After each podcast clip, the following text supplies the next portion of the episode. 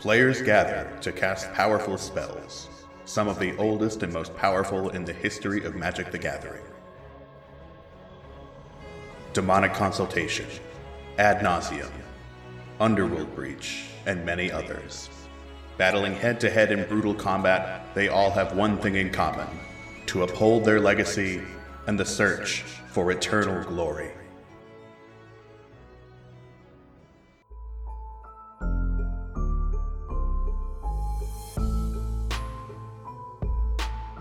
The Eternal Glory podcast is brought to you by the minds behind Bosch and Roll on YouTube, Thraben University, and TheEpicStorm.com. This episode is sponsored by Eminence Gaming.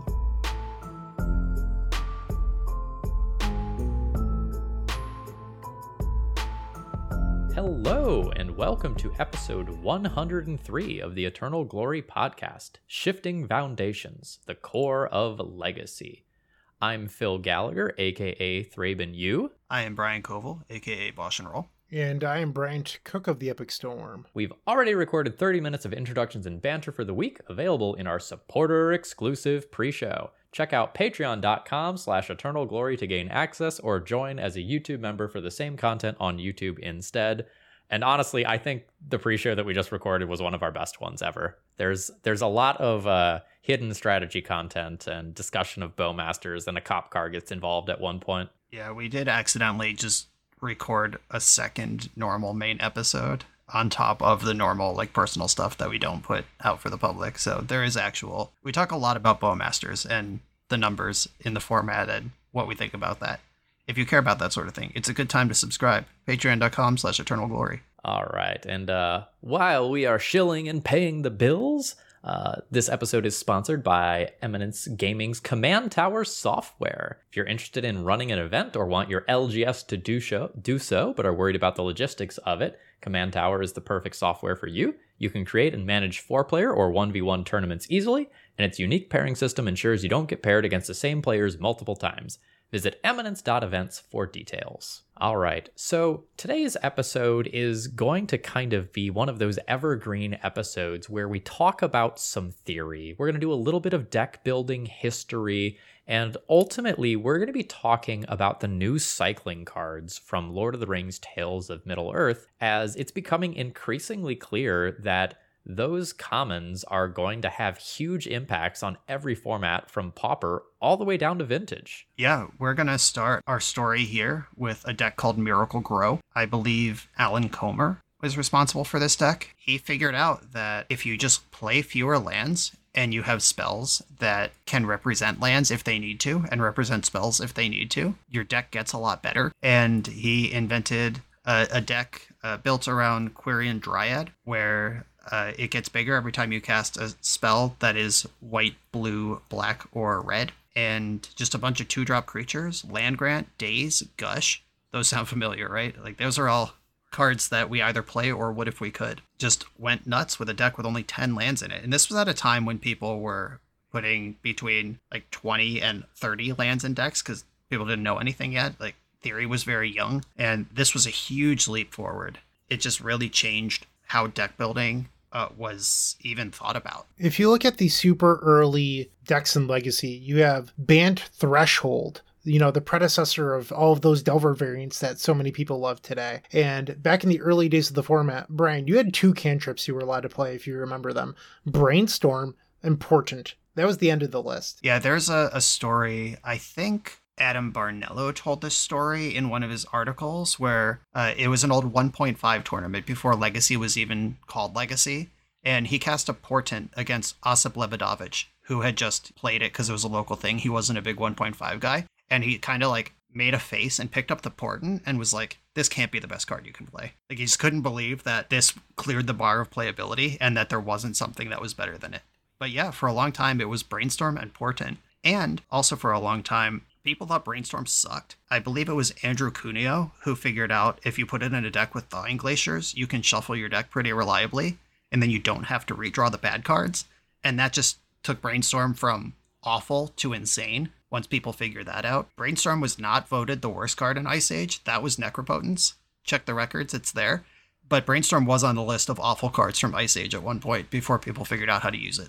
I remember when Fetchlands came out in Onslaught and Brainstorm went from like exactly like Brian said, of being like eh to insanely good. More likely back to the threshold decks is I remember vividly when Serum Visions came out and MTG, MTG the source was at war. It was Serum Visions versus Portent. Which one do you play? Because back then they thought eight cantrips was it you were going to play these eight things that smooth out your draws, and that was the end of the list. You weren't supposed to play Portent and Serum Visions, which is wild if you think about where we are today, where Ponder is being cut.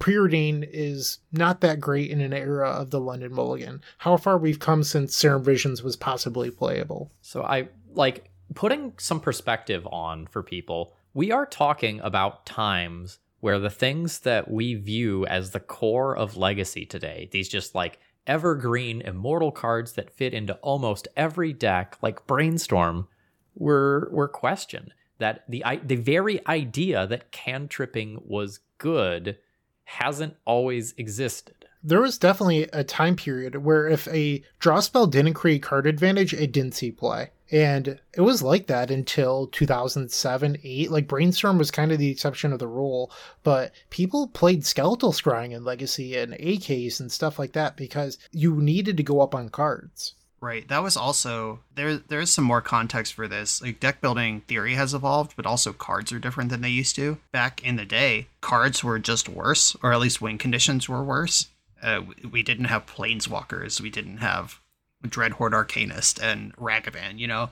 Uh, there wasn't stuff like that. So a lot of the times it was just counting up who had the most cards at any given turn, and that was probably the person who was going to win. It's probably better that Magic's not like that anymore. A card like Serum Visions versus the long term value of accumulated knowledge, it was just not even really a conversation. So all of this led to a type of deck building that got to be known as Xerox and Xerox are copy machines for those of you who don't who are not old enough to remember copy machines. Uh, and basically, the the inside joke is that uh, it's just a copy. Like everything is just uh, coming out the same every time because you can manipulate your draws and you can have the same game plan all the time. There's also some urban legends that it's called Xerox because Randy Buehler made a deck and everybody just copied it. All of that is lost to time, and old people will argue with you one way or the other. But the Xerox deck building archetype. That's terminology that's largely irrelevant now. Uh, vintage players still use it because vintage is so powerful that xeroxing and building a deck around like preordains and stuff isn't doesn't always make sense compared to vamp tutor for tinker or whatever. So xerox is still its own category in vintage. Uh, but the idea of these is that you can shave lands and replace them with cards that can draw lands if they need to or draw spells if they need to. And as the game goes on, when your opponent has a normal land count in their deck, they will draw a land or two when it's very important to have spells, and you will keep drawing spells, and then you'll win when that happens. Back when I first became interested in playing Storm Combo, I looked a lot at Vintage, at how to build it in Legacy. And I would read the Mana Drain, which was the big forum back in the day. And they talked a lot about a rule of one mana for one card. And oftentimes it was cards like Sleight of Hand, Night's Whisper, and Chromatic Sphere. And at the time, I thought all of the eggs from Odyssey were so cool. And I was like, they make perfect sense. But they didn't follow the rule. I think they were honestly correct at the time because back then storm decks were they you didn't have a powerful engine like Past in Flames or Ad nauseam It was literally just chaining sleight of hands and Night's Whispers until you cast your tenth spell. Storm decks were much more honest, and that worked at the time because the philosophy behind it was strong.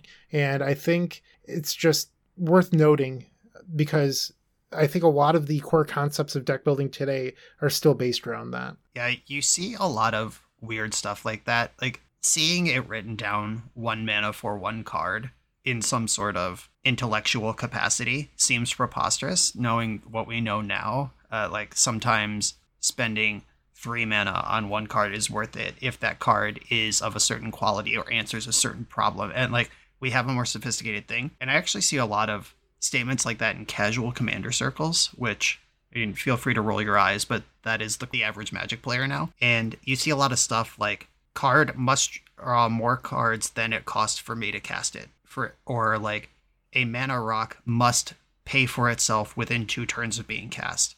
And you just see these like weird heuristics that may or may not actually make sense, but people still have them. And I think it's safe to say that the casual commander deck building median person is probably close to a 2001 era met budding Magic Pro. Uh, the average person knows way more about Magic theory, but also so much is there to figure out, and they're not really asking the right questions in a lot of places. In today's deck building, in Legacy, if you tell someone you're playing blue, the first cards that that they're going to think are in your deck are Brainstorm and Ponder, probably in that order, with Force of Will probably being the one that they would say after that. Those two cards are just expected to be everywhere, but again, that wasn't always the case. Let's go down the line a few more years to when Blue White Miracles was one of the best decks in Legacy, and slightly after that, the best deck in Legacy, unquestionably. Ponder wasn't a four of there. It was just not something that people accepted you should just be doing. Now, admittedly, they did have Sensei's Divining Top as a colorless cantrip at that time. Ponder is so good, and today we just expect that it should go absolutely everywhere at all times in blue decks as a four of. That wasn't the case then. Yeah, and if we look at Ponder's history in Standard as well, that card was not played in the Lorwyn era control decks at all. The Lorwyn era Fairies deck Blue Black Fairies, a deck built on casting turn 2 Bitter Blossom as often as possible, usually played zero Ponder. I think in Block Constructed, they were reaching for playables and eventually moved their way to four Ponders, but the standard list didn't play it. It took a long time to figure it out. If you look at those lists, it's it's just preposterous. You see this low to the ground blue tempo deck built on resolving a two drop on turn two, and you wouldn't even know that Ponder's legal in that format. Very strange. And then in M10, Ponder was reprinted. Uh, I looked through a list of M10 standard decks. The only one that played Ponder was Merfolk, and that's among many blue decks. There was a mono blue, like Sanity Grinding Mill deck. There were a number of control decks, and the only one with Ponder was Merfolk. And then not until M12, when Ponder was standard legal again, did people really realize, like, oh yeah, we should be playing this one. And even then, I remember, I think Shaheen Soorani, uh, he's just known for his control content. He was playing like two ponders in his Esper control decks at that era. And I think Michael Jacob was just very publicly ranching him for that at all times. Like, I, I, think I remember Michael Jacob on stream saying something like, I can't take seriously anyone who's willing to put two ponders in their control deck. Some people were all the way on it, and some people were still like, oh, yeah, this is a fine tool, but it might not be what we want, at least not as a four of. So long history of figuring out how these cards actually slot in and where they go. And a lot of people stepping into these big formats where these cards are legal, they know Brainstorm and Ponder are good because they're they've been told that and they're the core of every deck, but they don't really know how good. A couple months ago on the channel, I played a deck where I think I had brainstorms, but I didn't have ponders, and it was like four Strixes and four Coatls. And it was like we replaced the cantrips with creature cantrips. The two drop does not help you find your second land the way that Ponder does. And I said in the wrap up of the video, and the league did not go well. I was like, yeah, the problem is that Ponder is part of your mana base in Legacy decks. And I just said that like people should know it. And the comments were like, wait, what do you mean Ponder is part of your mana base? And I was like, oh, yeah, that's why it's there. That's why we play 19 lands in a control deck in Legacy, where in standard control decks play 27, 28 lands. 19 is preposterous.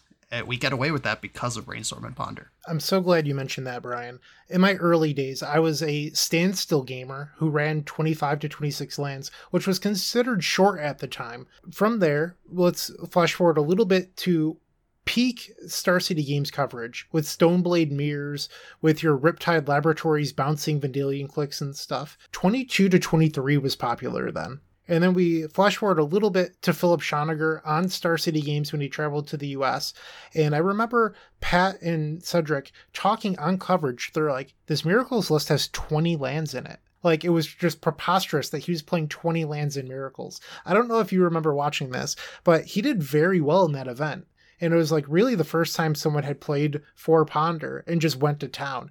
And within two weeks, every single blue player I knew had four Ponder in their deck. Yep. I recently on the channel. I played a Czech pile deck, four color control without green. It was an 18 land deck with Jace the Mind Sculptor in it, Snapcaster Kolaghan's command. Like it was intending to play four and five mana spells as part of its plan A. It, there was no backup plan.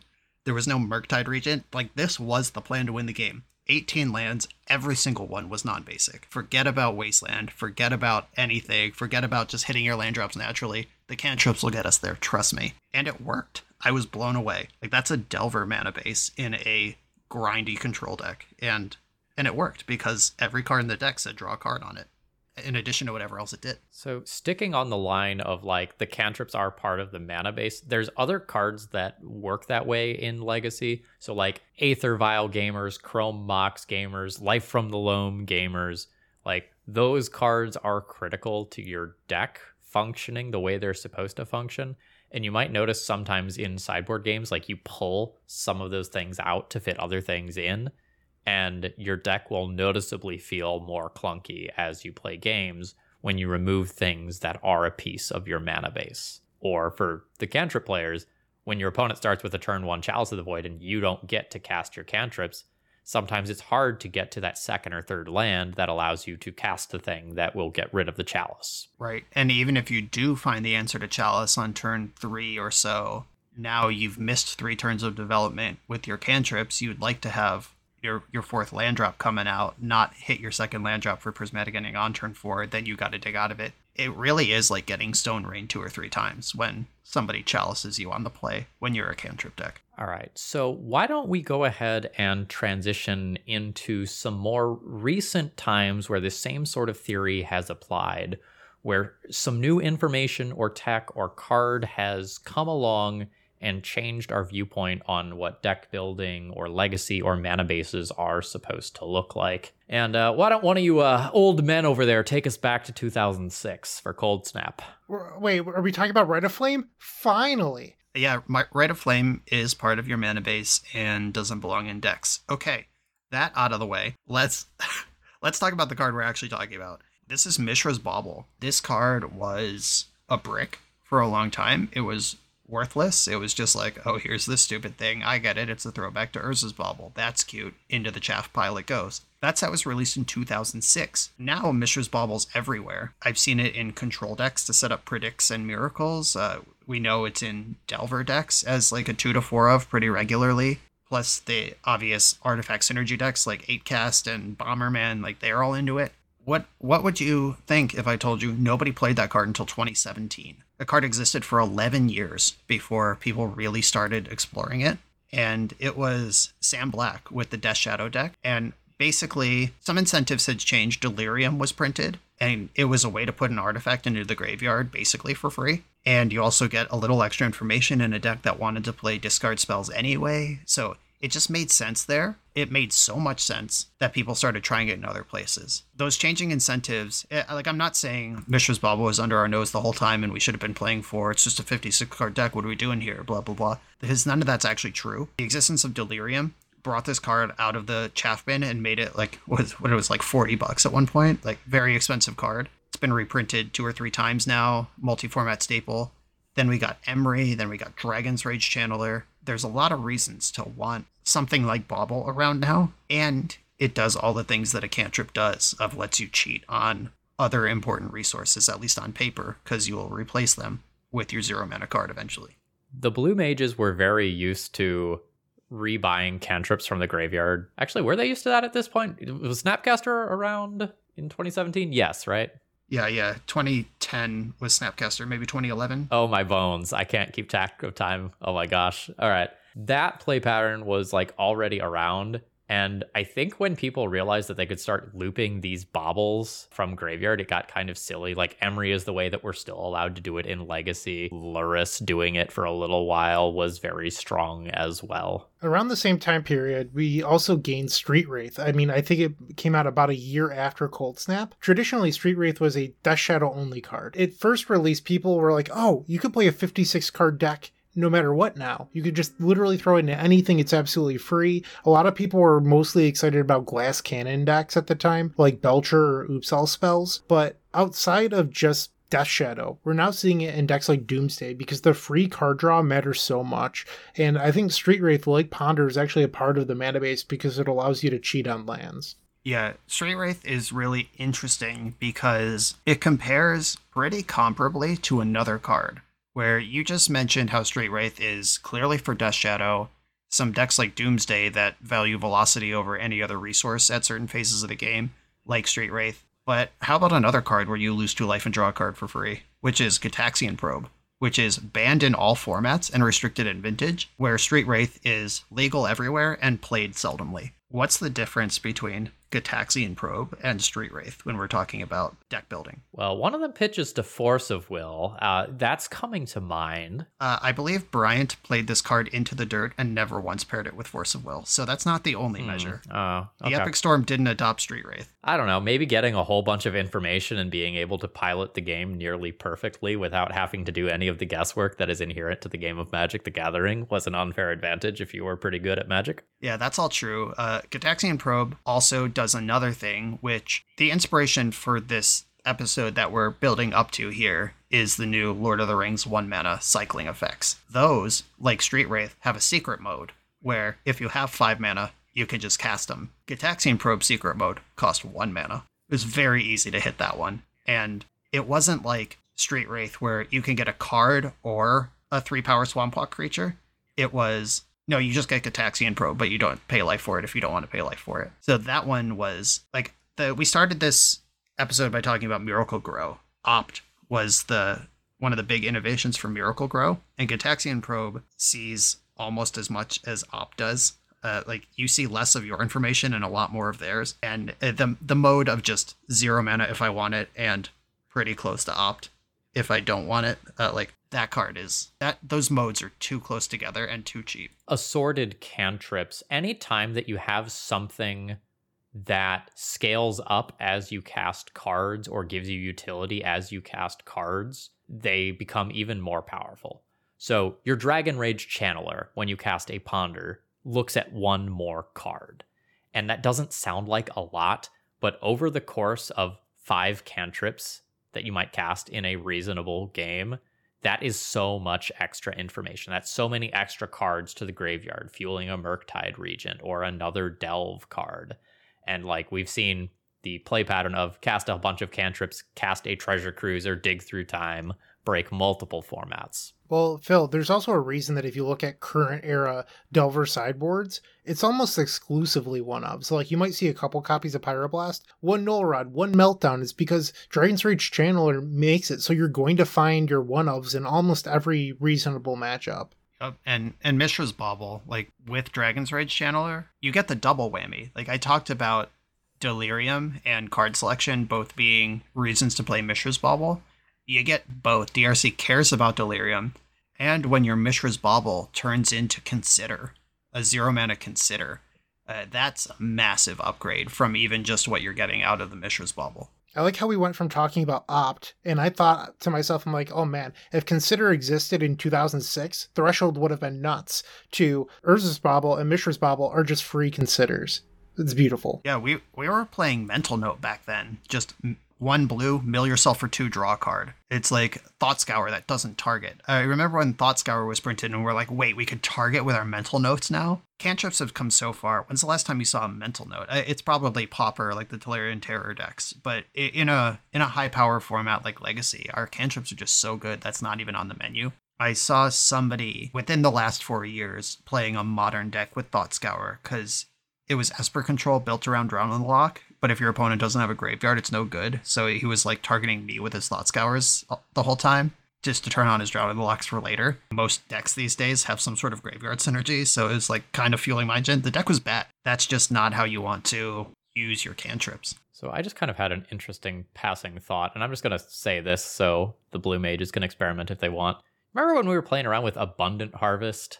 The uh, green sorcery, you choose land or non land, you reveal cards from the top of your library until you reveal a card of that kind, put it into your hand, the rest go on the bottom. That's a cantrip that gets around Orcish Bowmasters. That's just a passing thought. I don't know that that card comes back into the uh, bar of playability given the other things that we have access to, but food for thought. Phil, you probably won't believe me, but I've been discussing that card the last couple weeks with the Storm people because I've been desperately trying to cut blue from the Epic Storm. I'm like, what about Abundant Harvest? We could cut down on lands, like we could go lower than 12, and like it doesn't care about Bowmaster, but I think at least in a deck like TES, the average card quality is lower. You're going to hit a Rite of Flame or whatever instead of you know, some powerful card like Prismatic Ending.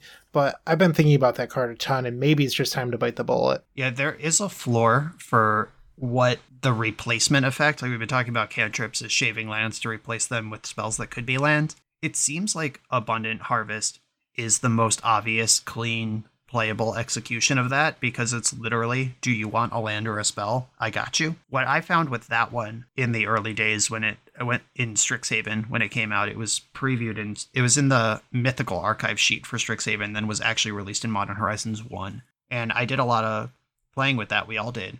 And we were like, wait, can we play 17 lands now in control? Like 18 maybe? Uh, go down from 2021. And I found that that one, the fact that all it does is replace itself with one card at random is was not good enough and i would actually just have rather have 20 lands than 18 lands and some number of abundant harvest because what you get out of a ponder is very different than what you get out of a I select land and then lands in your hand. Uh, it's it's and what Bryant was just saying about the card quality being bad. Like if in the mid game you're in top deck mode and it's like ponder gas. I get to see up to four cards here and look for something to do versus abundant harvest where you cast that and it like binds the next abundant harvest or uh, force of will that you don't want right now because you need action. Like I, I was not impressed by abundant harvest, although it makes it very clear what you're going to get when you cast, which you don't necessarily get out of other cantrips. It doesn't get enough of it to clear the bar for me. Let's talk about one of the other very broken cantrips. We already touched on Gitaxian Probe. Let's go to Arcum's Astrolabe, which, if you want to play, you now have to go all the way down to Vintage. As for a single colorless mana, this just obliterated the color pie and alleviated so, so many problems of four to five color mana bases. And it was an artifact, which was often an upside because it was played alongside Oko, Thief of Crowns, and so it fixed your mana early and then became a 3 3 that beat your opponent to death. It was also the only way to give Ice-Fang Coatl Death Touch. There has not been an Ice-Fang Coatl with Death Touch since Arcum's Astrolabe got banned. It can't be done in Magic. Uh, the mana bases just don't support it. And yeah, Arcum's Astrolabe is a fascinating little piece of Magic history. That was just in the common slot nobody thought anything of it. It's like, oh yeah, this will enable some snow decks in draft. And then it just got banned in modern, pauper, and legacy. All non-vintage formats where it was legal. You can't play that anymore. It's and the whole time it, it took me a very long time, I'll admit. Obviously I was benefiting from it. That's exactly my kind of card. The whole time I was like, how are we gonna ban a one mana cantrip that fixes your mana? Ban? Like, do you know what cards are banned in Legacy? Fastbond. Uh, Yawgmoth's Bargain. Like this is the legacy ban list. Survival of the fittest. We're going to put Arcum's Astrolabe alongside those. Are you crazy? As it unfolded over the next year or so, however long it was legal, by the end I was like, oh yeah, it's not about raw power. It's about the color pie and how that is the way that Magic the Gathering is balanced. It costs you nothing to get complete freedom from Richard Garfield's color pie. And the fact, I think if Astrolabe didn't cantrip, it probably wouldn't be banned I don't think that's worth investing a card into. Uh, I think you could still do that in ways uh, in Magic that don't get played. But the fact that we stapled the old Miracle Grow, the Xerox, the draw card onto it, so we're cheating on land count and we can play exclusively basics without ever worrying about color constrictions, busted. What you get on top of your cantrip is really what we're we're talking about here. Like that's the difference between Gitaxian Probe and Street Wraith, and that's the difference between being banned in all formats and being played in fringe decks like Probe and Astrolabe versus Street Wraith. I'm going to have a hot take here. I think that Arcum's Astrolabe would have taken a lot longer to get banned if you didn't have Oko behind it, turning it into an elk and beating your opponents to death with it. I think it probably would have been legal for at least another year. I, don't think that's a hot take at all. Did they get banned in the same ban wave, or were, did they exist independently at any point? I believe they were the same. I'll look it up right now. Okay, because like I I don't want to say I wish Oko was never printed because I made a lot of money with that card. I won a Grand Prix with that card. Uh, made multiple Eternal Weekend top eights with that card. Love Oko. Astrolabe was such BS all on its own. I know I've told this story before, but uh, in round one of Eternal Weekend Paris 2019, my I was on the draw and my opponent mulled to six and then went like Ancient Tomb, Chrome Mox, pitch a red card, Blood Moon. I went to my turn and I went Basic Island, Arcum's Astrolabe, passed the turn with seven cards in hand to their one card in hand. That was among the most unbeatable I've ever felt in any game of Magic. I would do anything for that high back again.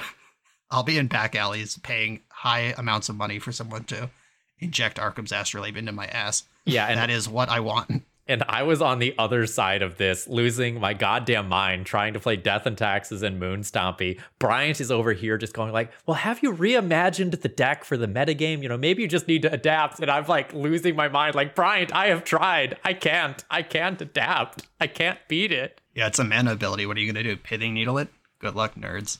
Yeah, that was a great time to be a blue mage. I have the answer on the banning of Arcum's Astrolabe. It was banned in the giant banning of February 15th of 21 alongside Oko and Dreadhorde. But if you go through other formats as well, that's the one where they just cleared every format of a bunch of different cards. Oh yeah, that was the the dark COVID lockdown times because I was just talking about a tournament that happened in 2019 and you're talking about a ban list that happened in 2021. We had a full year of Snoko. I, I I don't remember it lasting that long, but hold on. oh, I do, I do, sir. I believe you. I believe you. Yeah. All right. Enough of the old stuff. Let's go ahead and talk about the new stuff. And by that, we specifically mean the Lord of the Rings one mana cyclers. So, in case you're somehow not familiar with this cycle yet, each one of the non blue colors got a six mana creature with uh, land cycling. And we'll talk about exactly what it cycles for in a second. And then blue got a five mana sorcery that land cycles. I'll just read these real quick. Let's let's tear off the band-aid. Eagles of the North, five and a white, three three flying. When it enters the battlefield, creatures you control get plus one plus zero and first strike to end a turn, and it has plane cycling one. Generous Ent, five and a green, five seven reach. When it enters the battlefield, make a food token. Forest cycling one. Lorien revealed, three blue blue, sorcery, draw three cards. Oh, baby, I like that. Island Cycling 1. Oliphant. Hey, Timothy Olyphant came up in our pre show. Patreons, join that thing if you're not there already. Enjoy that. Justified is back. Anyway, Oliphant. 5 in a red. 6 4 trample. When Oliphant attacks another target creature you control gets plus 2 plus 0 and trample till end of turn. Mountain Cycling 1. And Troll of Khazad-dûm. 5 in a black. Troll of Khazad-dûm can't be blocked except by 3 or more creatures. 6 5 Swamp Cycling 1. Super menace. Yeah, it's so menacing. All right. So the first thing that I want to touch on here, just in case you haven't realized these, these say things like island cycling. So you can get any island, including things like volcanic island or underground sea. And our previous land cycling cards did not allow you to do this, and this is an incredible upgrade. Well, Phil, if it gets any island, what about Mystic Sanctuary? That's an island, Brian. Oh, so I can get that and then I could get back the Lorien reveal to get another land. Uh, yeah, or you could draw three cards. Oh, yeah, later down I, the road. I like that too. Yep. Uh, obviously, we're we're goofing around a little bit here, but has so four of these five cards are seeing significant play between modern and legacy, and Lorien revealed is extremely interesting. That reminds me of cards like Eternal Dragon in the olden days. Bryant mentioned being a 26 land standstill gamer. Eternal Dragon was in that deck, I promise and these days Timeless Dragon, which is an homage to Eternal Dragon, but actually playable by modern standards. And I remember when Shards of Alara came out, or Conflux, I guess, was when the cycle came out. There was a cycle of powerful spells for like four to six mana that all had basic land cycling for one and whatever color they were. And I remember Jon Finkel, who was still actively engaged in Magic at the time, just being hyped for Traumatic Visions, which is three blue blue counter target spell, basic land cycling, one in a blue. And he was basically like, I'm a control player. All I want to do is hit my land drops early, then counter spells later. This is everything I want on the earth. And while that card did see some standard and block play, didn't make it to legacy, but one mana and not being gated by basic land types, not costing any color to start, Lorien Revealed is the thing that Jon Finkel was jonesing for in 2008 or whenever Conflux came out you know, sometimes you open up on a hand with like one land and a ponder, and you're like, yeah, as long as one of these four cards hits a land drop, I'm fine, and this hand is incredible. And then some percentage of the time it doesn't, and you sit there and you never play magic. Well, this cycler set just is just like, okay, I always have my first two land drops covered in these sorts of situations. When you don't need the land, they are real spells anyone who watches my stuff, they know Island Ponder Keep is one of my mottos. And There are many recorded instances caught in 4K of me keeping a one lander with a bunch of three mana planeswalkers on the draw with a timeless dragon. And I'm just like, if I draw any ponder, any brainstorm, or any land, this hand is just going off. And I would never keep those hands in my life without Timeless Dragon. And Timeless Dragon now costs one instead of two to hit that second land drop. I would like to point out that Lorien revealed is an instant, so you can ponder. It's not. I- I'm sorry, the the land cycling is instant speed. Okay, okay, My- yes. my bad. Cycling is an instant speed ability. Yes. So you could ponder, find one card you want, shuffle in your upkeep. You can brainstorm on your opponent's end step, upkeep, shuffle. And that's something we haven't seen a whole lot in Legacy. That's a pretty common play pattern in Pauper that I think just it's worth mentioning because like it might take you a second to just readapt your play patterns to recognize how good this card actually is. Because traditionally when you keep up when you ponder and you're like, ah, I really only want one of these, I think I'm forced to shuffle. You you don't have to think that way, at least all the time anymore. The Ash Barrens to shuffle ponder play pattern. Like the fetch lands and Pauper are terramorphic expanse. End of conversation. I, I guess there's like some panoramas or whatever, but those are bad. Ash Barrens hat is the I think the only previous version of one mana cycle to get a land of your choosing. But that's basic land cycling. These are better than that. And the fail case, or not even fail case, but the alternate case of if we treat it like a split card, the the split card on Ash Barrens is Waste, and the split card on this is Ancestral Recall or Unblockable Giant Creature. I think this set of cards is very, very much a fundamental shift in Legacy, kind of like the modal double faced cards were, where people are now picking up on how good these cyclers are in the same way that it took a little while for the modal double faced cards to see as much play as they do. But now, like you're playing against a Moon Stompy deck, you just expect that there's four copies of Shatter Skull Smashing in there. People have realized, oh, the upside of that being able to imprint on Chrome Mox or pitch to Fury is worth the downside of it occasionally going and lightning bolt you.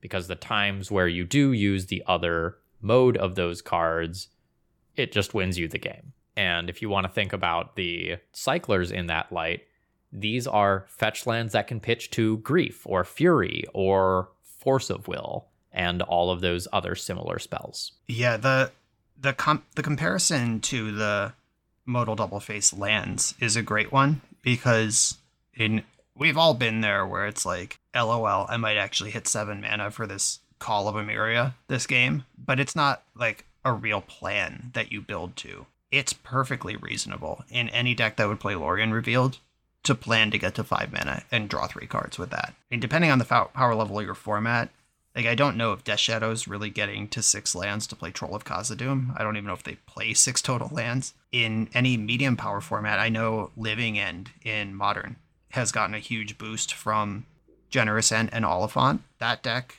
it's very much built into that deck's plan to be able to like if they're facing down Rest in Peace or whatever, they're like, okay, here is a 2-2 Shardless Agent. Choose not to cast Living End, and then just cast uh, the Sphinx of Mysteries, cast the, and then start casting the Big O's for your mana. And that's very much built into those decks. And these are all very castable, and you get what you pay for uh, compared to some of those MDFC lands that kind of suck.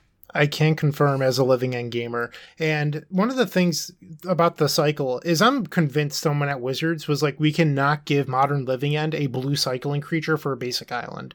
So they created Lorien Revealed instead, which is arguably better. But that's just my own personal conspiracy theory. I do think that the the land the land cycling cycle is so much better than the MDFCs because like creating two four four indestructible angels is super powerful, especially when you look at Eagles of the North. But I think in general, a six five that needs three creatures to block it is so much better than Agadeem's Awakening. And Lorien Revealed, I believe, is better than I can't remember the front half of the blue one at the moment. Oh, the uh, Seagate something or other. Sea Restoration. And I think just for what you get, these are much better cards. And obviously, the rarity allows it to see- play more formats or whatever. But in general, I think the creature cycle is just better than the MDF cycle. Obviously, there's exceptions like Oops All Spells or whatever. But I think if you had to re examine your decks today, I think you'd start looking more at the land cyclers than you would the MDFCs for cards to pitch to Fury or Chromox or whatever. Anecdotally, I've probably cast Emeria's Call two or three times in Legacy, whereas this week I have probably hard cast five of these cycling cards.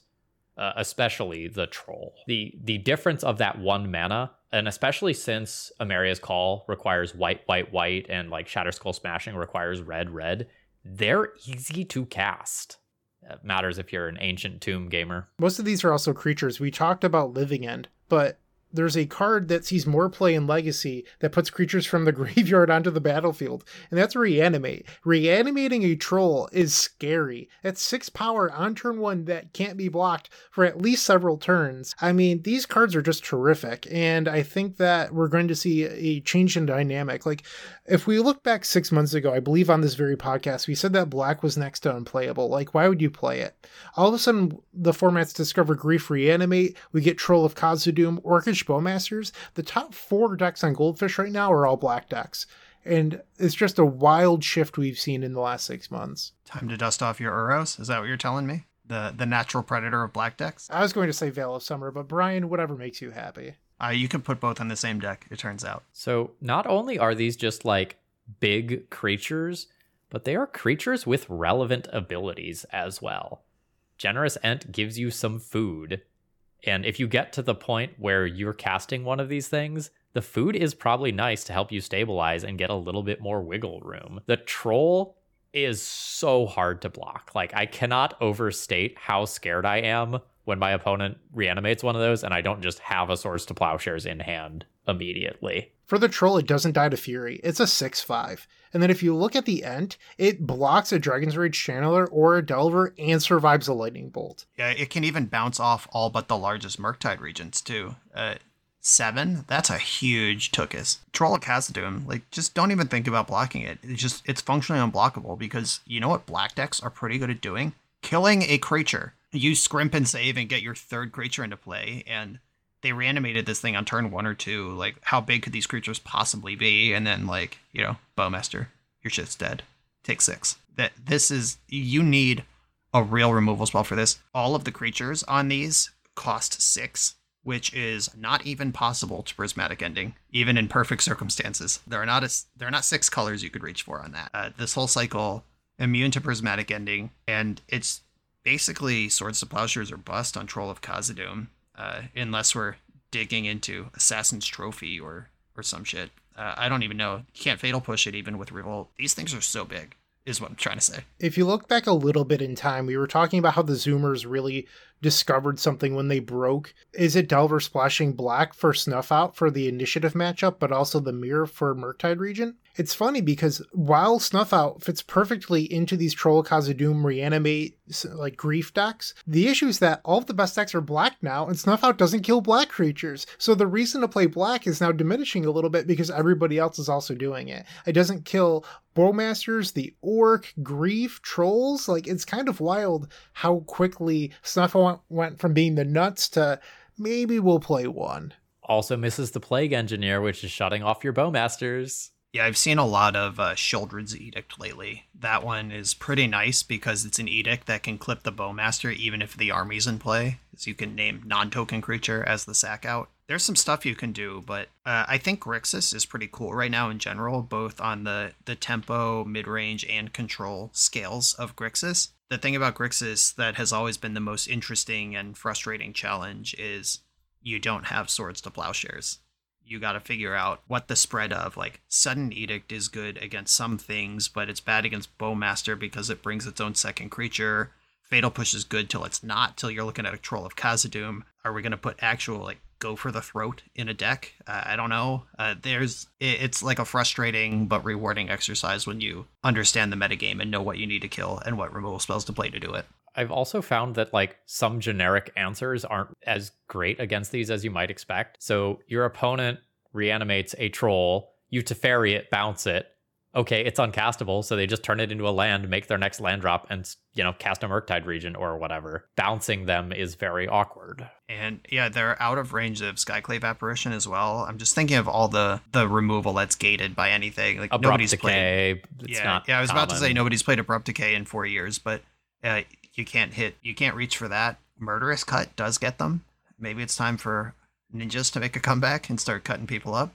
I don't know. I, I literally recorded that with that deck this morning. So yeah. here's here's some sage advice to the ninja players out there. Number one, if you're playing ninjas, splash white. Swords to plowshares is incredibly important. Number two, don't play against Orcish Bowmasters. Your changeling outcasts die. It's very awkward with your retrofitter foundry tokens. Like sometimes you can play that dance. The version that I played had Teferi, which was also bad versus Bowmasters and you also have like ponders and brainstorms as well. Uh, I was playing my own bowmasters.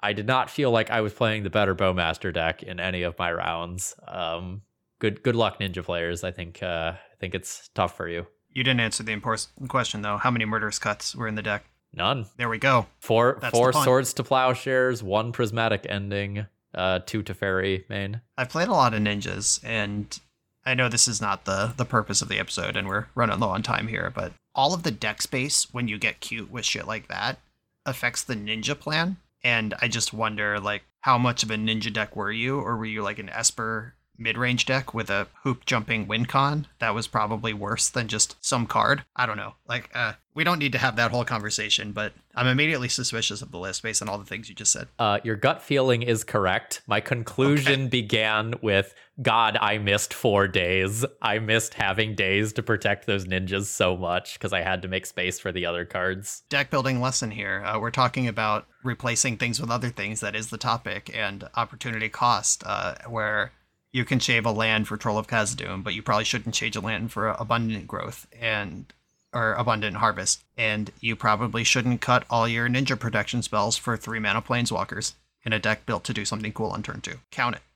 Maybe I should have played the troll though. Yuriko trigger reveal troll. Oh, Yeah, get wrecked. Ninja Scam coming soon. That sounds reasonable. Actually, Grief is a pretty good hit. Uh, reanimating your Yuriko when she gets bolted. Okay, my juices are flowing now.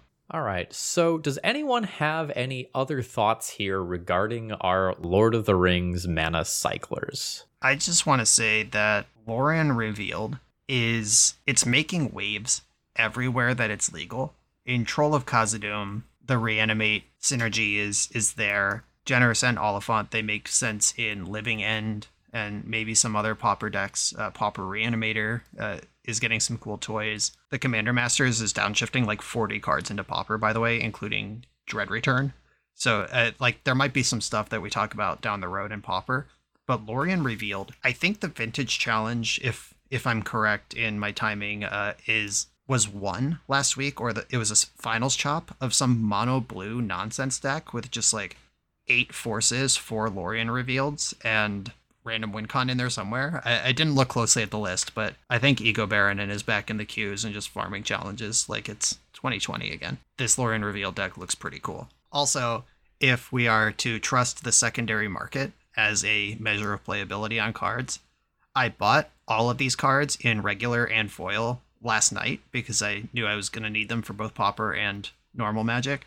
All of these cards are like 15, 20 cents, and the foils are like 20 or 30 cents, except Lorien Revealed, which is a full dollar bill for the normal version and approaching 10 for the foil. It has a lot of heat on it, and people seem to know that. And they're buying up the good ones. All right. So, real talk. Did you buy foil Eagles of the North? You know I did, Phil. I'm a sicko. Also, the the full eight of four Eagles of the North and four foil Eagles of the North was under two dollars total. And I noticed another weird thing that kind of skeezed me out. Oliphant has a special treatment, like an extended art treatment, and the other four don't. There's just the card, and then Oliphant just has two printings. It's part of one of those cool pa- multi-art panoramics, which makes sense, but also gave me the the heebie-jeebies when I was shopping and had to buy six of these because I'm a completionist sicko and couldn't just not buy the other art for the one that I'm never gonna play. Every time I've placed an order on Hareruya in the last month or so, I've added all of the land cyclers that they still had in stock in Japanese foil to my cart. So I have at least 12 of each Japanese foil, and they all cost less than 50 cents to pick up at the time. Uh, I just think that these things are going to be multi format all stars for years to come. Yep, you've already uh, paid your rent with the Lorien revealed. If you turn around and flip those now, you probably get 15 or 20 out of those Japanese foils, but I know you're not going to. Cool cards, and I like cards like this. Just this type of printing, these are meaningfully impactful to multiple decks across multiple of the strongest formats in Magic, but they're just like cool commons that enable draft. Like they help you hit your land drop in draft, and then they're a big creature later. And none of them are nonsense. Like this isn't Arcum's Astrolabe enabling a draft archetype. These are just cards, and they're totally fine and they're not broken. But here we are dedicating a podcast episode of legacy content to them. Very cool stuff. I guess if I can leave you with some final words of wisdom, Legacy is currently in one of the biggest periods of flux that it's seen in, I don't know, maybe the past five years or so, with a huge amount of power being injected into the format, while also these commons that are very subtly going to change deck building. Be prepared to adapt and be prepared to test new things, even if you don't necessarily think they are going to be good, because you will probably learn a lot by trying out some new stuff.